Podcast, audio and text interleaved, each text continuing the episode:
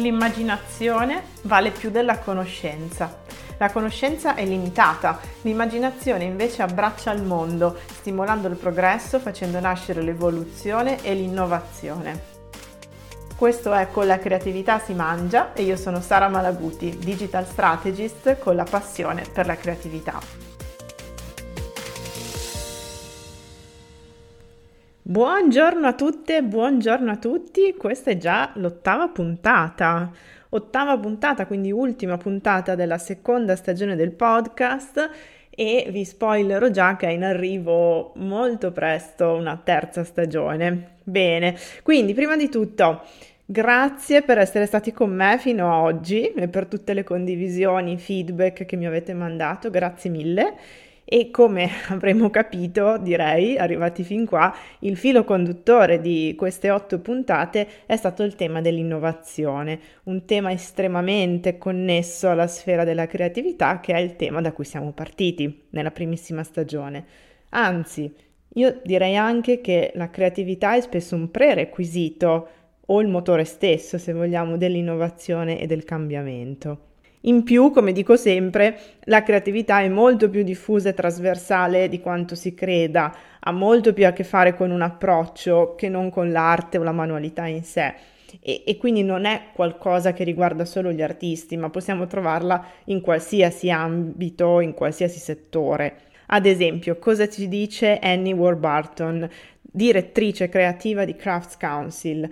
Ci dice questo, oggi è possibile connettere il sapere scientifico e tecnologico con quello creativo ed artistico, perché la dimensione verticale è la conoscenza, quella orizzontale la contaminazione. E ormai avete capito che sono una grande sostenitrice della contaminazione dei saperi, perché insieme alla formazione, allo spirito di iniziativa e alle partnership costruttive è in grado di dare vita a dei business model unici che guardano il futuro e che sono anche sostenibili, perché poi alla fine quello che conta è anche questo. E questo non vale solo per le grosse aziende, tutt'altro. In questa puntata infatti parleremo mh, mm, anche di innovazione portata avanti dai micro brand, in particolare quelli creativi, e la confrontiamo con l'innovazione che può essere invece prodotta all'interno delle grandi aziende. Le mettiamo in relazione, vediamo cosa ne esce. Perché è così? Perché l'innovazione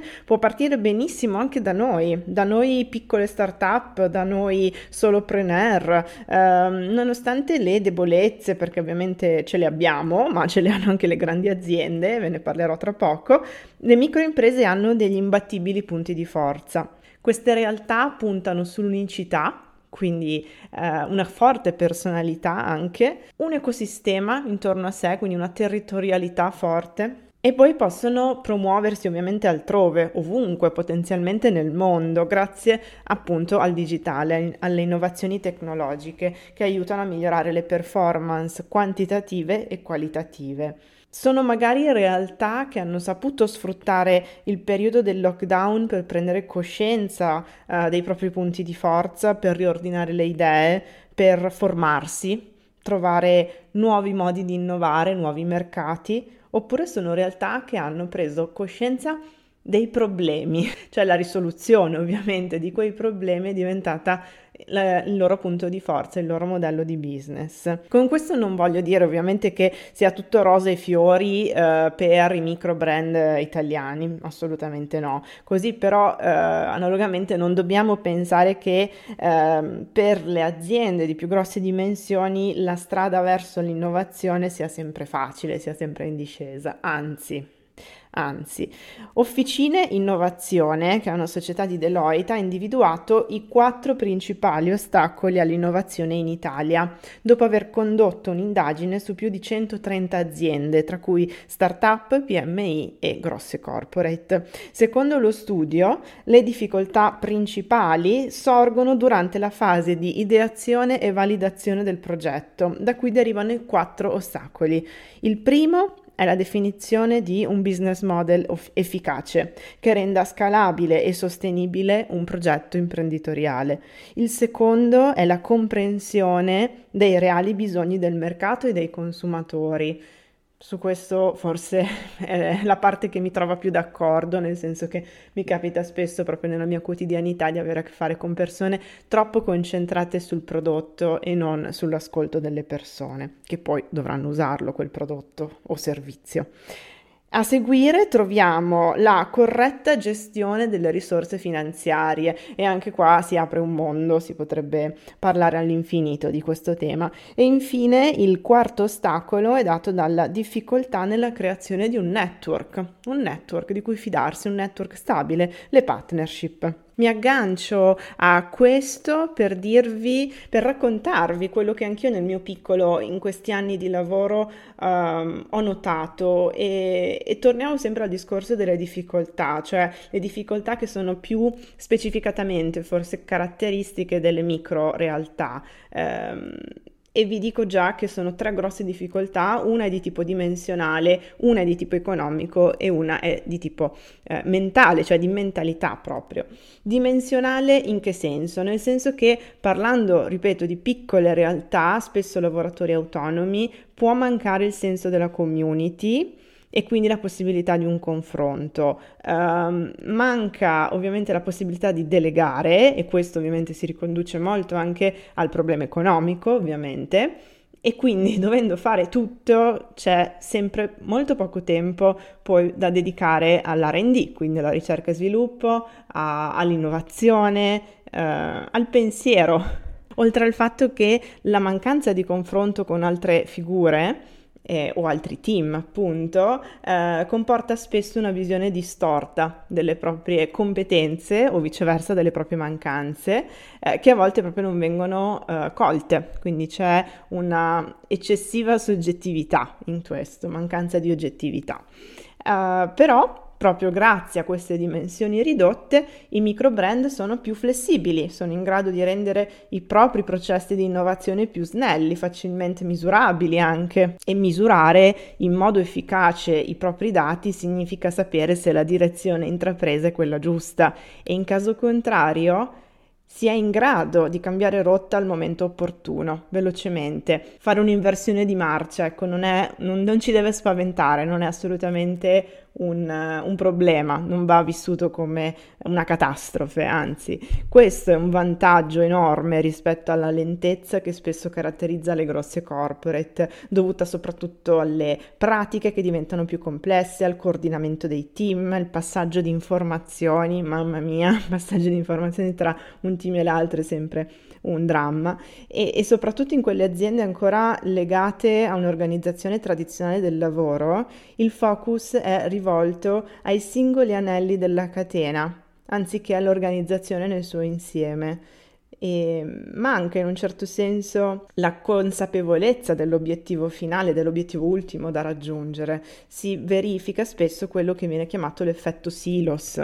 Cosa significa? Che ciascun dipartimento o silos, appunto, è tenuto separato dagli altri, non condivide le informazioni proprio perché siamo tutti portati a, a coltivare il nostro eh, orticello e basta e si concentra quindi solo sui propri obiet- obiettivi dipartimentali ignorando la visione l'obiettivo comune che ovviamente invece deve essere la rotta da seguire. Poi, altro ostacolo tipico dei micro brand è quello economico, quindi gestione delle risorse finanziarie. Abbiamo visto che lo individuava anche Deloitte, però di fatto io lo percepisco ancora più grave in un certo senso quando si parla appunto di liberi professionisti, di solopreneur, di start-up. Per le realtà più piccole è molto più difficile trovare finanziamenti fiducia da parte del mercato e fare investimenti. Quindi perché? Perché manca una cultura finanziaria, perché gli investimenti spaventano e questo contribuisce a tenere il freno a mano tirato sullo sviluppo dell'attività.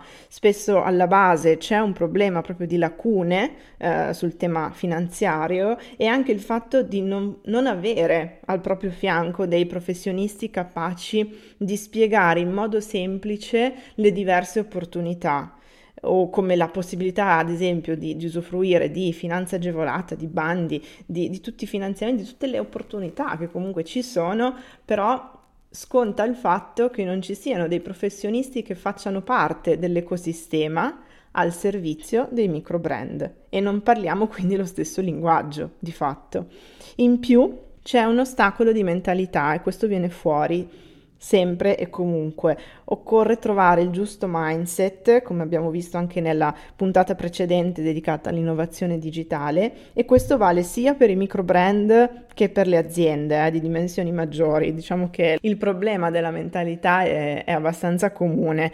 È complicato fare innovazione se le persone che devono portarla avanti non hanno sviluppato una forte mentalità imprenditoriale e orientata al digitale, il famoso pensare digitale di cui parlavamo nella puntata precedente e se manca la proattività di crescere, se non si è pronti a rischiare di fallire, non si va da nessuna parte. Quindi la virata di cui dicevo prima deve essere in un certo senso accettata sin dall'inizio perché altrimenti è anche inutile mettersi in gioco e infatti sempre più eh, nelle aziende adesso si parla di intrapreneurship che è una parola eh, creata da entrepreneur no? però con la E davanti e eh, intra ovviamente dentro quindi che cos'è l'intrapreneurship? È l'imprenditorialità all'interno dell'azienda stessa. È come se noi dovessimo dire ai singoli dipendenti di mettersi il cappello dell'imprenditore, fondamentalmente accettare di assumere dei rischi anche per l'azienda che comunque non è la loro, nella quale lavorano, eh, però cercare di essere dei leader in questo, portare avanti eh, la propria progettualità e farsi eh, carico appunto anche del senso di responsabilità di, que- di quello che ciò significa. Ovviamente quando dico queste cose qua mi viene sempre detto uh, sì però il top management non è d'accordo, uh, c'è comunque una mentalità diffusa appunto che non premia questi atteggiamenti e quindi siamo punti a capo. Verissimo, verissimo, deve essere un'iniziativa che comunque arriva dall'alto, un'accettazione ecco di questo approccio deve arrivare dall'alto, deve essere condivisa a livello manageriale e di direzione proprio, perché altrimenti non si va da nessuna parte e se la creatività e l'innovazione e la proattività continuano ad essere viste come una minaccia piuttosto che come un'opportunità di crescita, è molto difficile essere intrapreneur. Ma la sfida è quella proprio di diffondere una cultura orientata all'innovazione e mirata a sprigionare il potere creativo e la motivazione dei dipendenti, ma non per altro, è che abbiamo visto altrimenti che cosa succede. È l'epoca delle grandi dimensioni, no? Quindi l'innovazione dovrebbe proprio essere invece uno dei motivi per cui si resta in azienda e dovrebbe partire da lì, dai talenti interni. Questa innovazione è più che altro di tipo bottom up, ovvero dal basso verso l'alto anche se abbiamo visto che l'app, cioè il, il top management appunto, deve uh, dirsi favorevole. In alcuni casi eh, vi posso raccontare che ho visto introdurre la figura chiave del Chief Innovation Manager, ad esempio, per facilitare questi processi e vedete ovviamente ci deve essere un coordinamento, un coordinamento tra, la, mm, tra il ruolo dell'HR e eh, la direzione nel creare questa figura, eh, questo ruolo, e, oppure ho visto creare proprio degli interi team ad hoc interamente dedicati a diffondere la cultura e la mentalità dell'innovazione. Poi però aggiungo anche che mi aspetto che questa cultura, dopo essere stata diffusa da dei champions, ok, che si mettono il cappello, livello degli innovators e quindi vanno un po' a lavorare con tutti i team, mi aspetto però che vada a permeare l'intera azienda, quindi non sia più qualcosa di relegato a un team o a delle persone in particolare, ma diventi un modus operandi di tutti. E poi c'è eh, un'altra possibilità ancora, ovvero che l'innovazione possa arrivare anche dall'esterno, quindi possa essere esterna.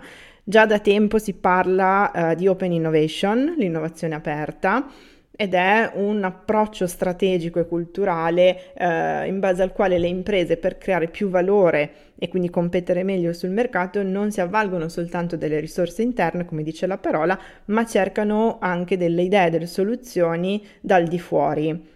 Quindi facendo questa sorta di innovazione aperta verso l'ecosistema. Da chi è composto l'ecosistema? Da start-up, università, istituti di ricerca, consulenti, la community stessa, c'è proprio una bella immagine, immaginatevi un, un, cerchio con dei cerchi concentrici che va dall'esterno dove abbiamo crowd and community verso l'interno. E ciascuno di questi cerchi concentrici rappresenta appunto un livello più vicino all'azienda, quindi dalle community che sono molto esterne si arriva si passa attraverso i centri di ricerca, le start-up, i clienti, i dipendenti dell'azienda, che ovviamente sono già vicini al nocciolo, al nucleo, e poi la, il team di ricerca e sviluppo. Però vedete, non è più appannaggio del solo team di ricerca e sviluppo l'innovazione, cioè siamo partiti dalle community. Questo approccio è completamente eh, innovativo e radicale, cioè capisco che possa anche spaventare per chi invece ha sempre considerato l'azienda un essere a sé stante, no? E quindi comporta un grosso cambiamento della cultura interna, dei processi aziendali, del business model, dei profili lavorativi, occorre arrivarci con calma nel tempo. E quali sono i metodi? Adesso io ve ne racconto qualcuno, ovviamente la, la, la potenzialità è infinita, quindi anche la fantasia e, e, anche questi metodi sono potenzialmente infiniti. Abbiamo sicuramente delle call for ideas, uh, degli hackathon, uh, un crowdsourcing delle idee, appunto, delle classiche M&A, quindi merge and acquisition, di, di startup, immagino, ma non solo, uno scouting di partner con cui collaborare, le piattaforme, piattaforme di open innovation che ormai stanno andando anche molto di moda, dei corporate incubator o accelerator, anche questi non sono più una novità. In pratica si cerca di mettere a sistema, di dare una forma eh, a tutte quelle che sono delle partnership di fatto, ma che non devono restare parole e basta, cioè devono venire messe a terra concretamente con appunto questi sistemi qui. Ma torniamo ai nostri amati micro brand perché c'entrano, c'entrano in quanto ehm, a partire dalle community fino ad arrivare alle start-up, eh, allo scouting dei giusti partner, possiamo immaginare che appunto da questo lato qua ci siano i nostri micro brand, cioè che siano loro dei potenziali partner delle grosse imprese. Quindi la domanda che potete immaginare, io mi faccio costantemente è con Flowerista possiamo facilitare il dialogo tra aziende e micro brand perché sono perfettamente cosciente che c'è un bacino di micro brand, di innovatori, di solopreneur che hanno insita in sé l'innovazione e quindi stanno facendo grosse cose, veramente e non se ne parla, non, non, sono sufficientemente conosciuti e dall'altro lato ci sono queste aziende che sono un po' attorcigliate su se stesse, no? non sanno in che direzione andare. O ancora, questa ovviamente è una grossa domanda, grossissima, ma ve ne faccio un'altra. Ci sono dei paradigmi come la Call for Ideas o l'hackathon di cui parlavo che possono trovare terreno fertile anche per i micro brand. Quindi diciamo, creare un ecosistema attorno a loro, che poi di fatto è la nostra mission. Personalmente credo di sì, cioè sono convinta che esista un modo per i micro brand per risolvere quegli ostacoli di cui parlavo, cioè di tipo dimensionale, economico e di mindset, e lavorare insieme. Quindi lavorare tra loro o lavorare eventualmente anche con le grosse imprese. E credo che la chiave sia riunire tutte queste figure in una rete, in un'unica community potenzialmente che condivide però una cosa di cui si fa un po' fatica a parlare in, in ambienti appunto non propensi a questo, a questa visione, cioè deve essere accomunata da dei valori, altrimenti è come mettere insieme le mele con le pere e non serve assolutamente a niente. Quindi una rete forte, accomunata da dei valori e da una visione, ripeto, eh, comune, ci permette di integrare le nostre competenze, trovare figure complementari, innovare. E mi sembra che insomma sia chiaro che, che ovviamente è l'obiettivo di Flowerista e se ci pensate il digitale è fondamentale in questo, proprio per dar vita a questa condivisione.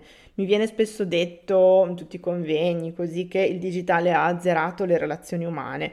Io non credo assolutamente che sia così, anzi, le ha potenziate perché ci ha permesso di raggiungere molto meglio il nostro pubblico e, e in generale anche tutti questi stakeholder. Non a caso in Flowerista con il digitale stiamo cercando di portare avanti tre aree diverse ma complementari tra loro che partono dalla formazione, trovano nella rete, nella community, nel networking eh, forse il nodo centrale, quindi proprio l'aspetto caratterizzante e poi non ultimo stiamo però cercando di lavorare tanto anche sull'area finanziamenti da un po' di tempo a questa parte, è l'area forse più recente però è anche ciò di cui vi dicevo c'è tanto tanto tanto bisogno a livello soprattutto di consapevolezza. La community come si esprime? Si esprime eh, attraverso sia il digitale ma anche dal vivo. Ovviamente sono iniziative dal vivo coordinate da un uh, paradigma digitale e il nome che abbiamo dato a questa community è